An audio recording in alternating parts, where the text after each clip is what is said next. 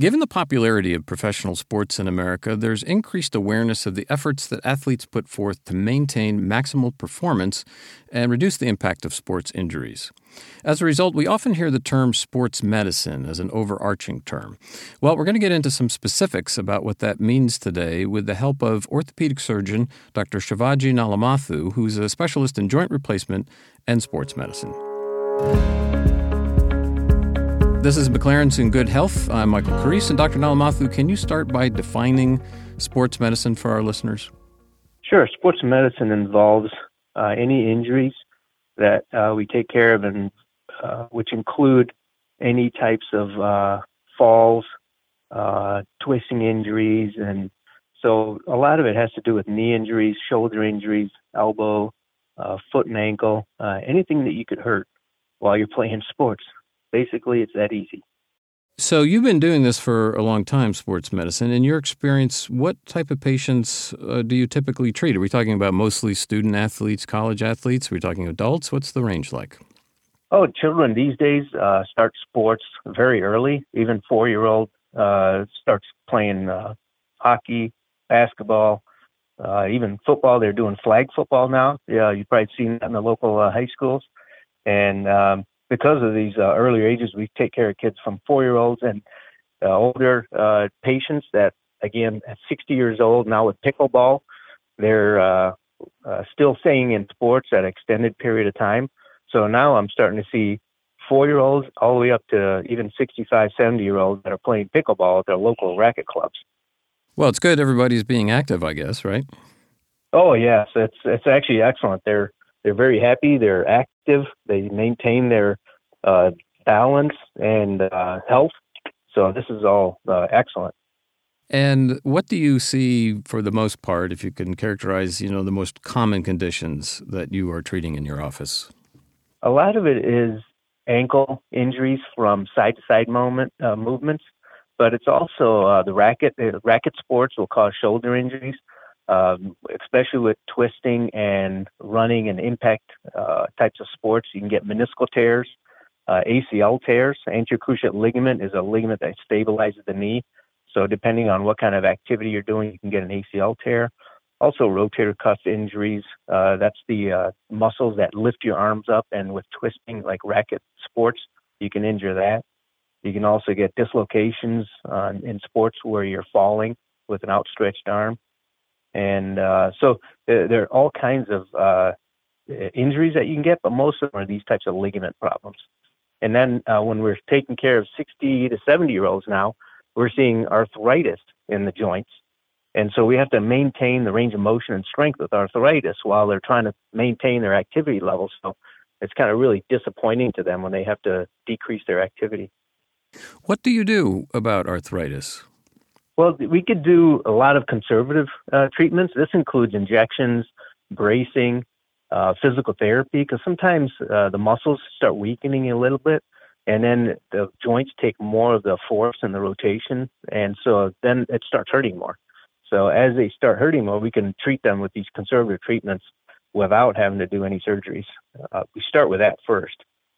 Well, and that applies across the board too. You, are an orthopedic surgeon, but you do an awful lot of stuff uh, leading up to the point where surgery is the only option, right? Right. I tell people sometimes it's harder to take care of patients without surgery because you know there's a lot of uh, maintenance that the patient has to do, a lot of work that they have to do to maintain their activity level.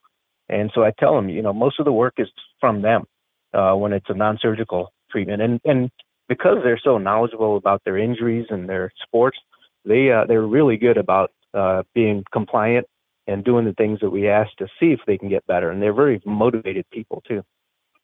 So, of course, the goal for athletes is to avoid injuries, um, so they don't need to come see great doctors like you. What what advice do you have generally for athletes uh, and parents of athletes to minimize the risk of injury? So, a lot of kids do play sports. Uh, through the whole year. And that's one thing that, you know, it, we try kind of advise them to play other sports because it works on the other parts of their uh, bodies. So they get stronger, the balance, the hand eye coordination, all that improves with these other sports. Uh, but to avoid injury, we try to get them to do preseason um, uh, preparation. including like stretching programs, which actually should be year round, and then training for that sport. Uh, more specific training so they don't land wrong when they uh, land from jumping. They twist the right way, even with golf. If you don't have the right mechanics, you can cause uh, problems. Um, and again, we encourage multiple sports, and you'd be surprised how many uh, people that are middle aged and over play multiple sports, a lot more than some of the kids nowadays. Well, I wanted to ask you about that because this has been a trend over the last couple of decades, I'd say, where kids start to specialize in a sport pretty early and get into travel programs and really intense uh, focus on a particular sport. Um, and what I'm hearing you say is that's really not such a great idea.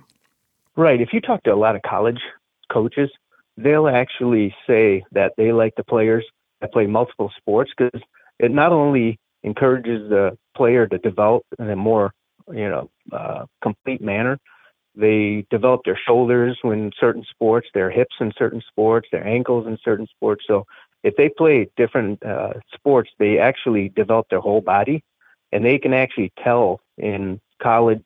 You know, the college recruiters they can see what athlete is really athletic and what athlete concentrates on just one sport, and they appreciate that because it's a, a full body development and especially at a younger age, the more sports they play, first of all, you figure out which one they actually like, and then they want to entertain that uh, sport and spend more time doing it.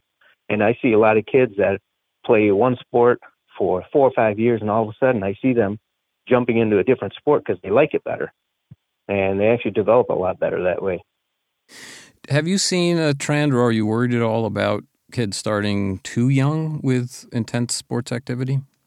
Well, that's one of the things that the NFL started putting out is younger kids playing flag football instead of contact football. So they're still young kids playing contact football, uh, but they're starting to figure out that it's better to develop their skills than it is to try to get them uh, into a sport where they might get injured, especially with football. Uh, they're in, you know, skill sports like basketball, soccer, golf, you can't just start that when you're in high school. So you do have to start earlier. Um, but you got to really maintain their health. If they get injured, you know, that's another reason for the kid to stop playing a sport. So if you watch really carefully and make sure that they're developing the right way, they get the right coaches, that's important too. So they're not being pushed too hard. Then they develop carefully and and if they're disciplined in their rehab programs, even if they get injuries, they can come back pretty quick. I mean, I see a lot of kids, they heal up pretty fast. And most of the time, we have to just get out of the way and let them heal before we get them back into sports too early. If you get them in too soon and parents get worried, the kid kind of doesn't want to play anymore if they keep getting hurt. Well, right. So you do all the things we were mentioning before, all the advice you give about stretching and preseason, off-season training, all the smart things to avoid injuries, and all the treatment that you can do before surgery. But sometimes surgery is necessary. Can you just talk for a minute or so about that process of getting ready for surgery and what people uh, can expect from that process? Sure. If uh, person has an injury that actually needs surgery, we do put the uh, initial studies, you know, MRIs or CAT scans, X-rays. If they do need to have surgery, then we go over the whole process with them. Uh, we prepare them beforehand, uh, let them know what the risks and the complications are, so that they have the right expectations to recover. Also, if they're going back to a certain sport, we got to make sure that they wait the right amount of time. Like for an ACL uh, reconstruction, anterior cruciate ligament reconstruction, it's a year before they get into sports sometimes, get back into their favorite sport. If it's a meniscal tear, it could be a shorter period of time. So we have to actually manage their expectations. If they expect to go back too soon, they'll want to go back too soon. And the parents feel pressured and they want to let them get back into their fun activities and then all of a sudden they hurt themselves again. So there, it's a the easy part is the surgery. The hard part is the recovery process. I tell that pa- to patients all the time. I have the easy job. The hard job is for the parents and the, and the family and the coaches to be on the same page. So we make sure that we write down with them exactly what's expected at what time of uh, recovery, whether it's a few days from now versus what we expect three months from now, and then when when is the goal to get back into sports. Frequently, I'll give them goals uh, by month period. This is what we need to see. In three months, we need to see this. And then we talk carefully about when they can go back. And then sometimes we'll let them test it in uh, physical therapy. The therapists that we have are excellent, and they really test the patient before they get them back into uh, sports. And they'll com- communicate with me and let me know if they think they're ready. And then all the way up to even 65, 70 year olds that are playing pickleball at their local racket clubs think they're ready to at least try to get back into practicing. I tell parent, parents if uh, they keep hurting themselves, that's the first reason they want to stop, and they'll find something else to do. Well, speaking of stopping, we're going to have to leave it there, but I want to thank orthopedic surgeon Dr. Shivajee Nallamothu for being with us today. He's a specialist in joint replacement and sports medicine. And to learn more about Dr. Nallamothu or submit a question, you can visit mclaren.org slash Nallamothu. That's spelled N-A-L-L-A M-O-T-H-U. mclaren.org slash Nallamothu. Doctor, thanks very much for being with us. Thank you, sir. If you found this podcast helpful, please share it on your social channels or check out the full podcast library for additional topics that may interest you. This is McLaren's In Good Health. Thanks for listening.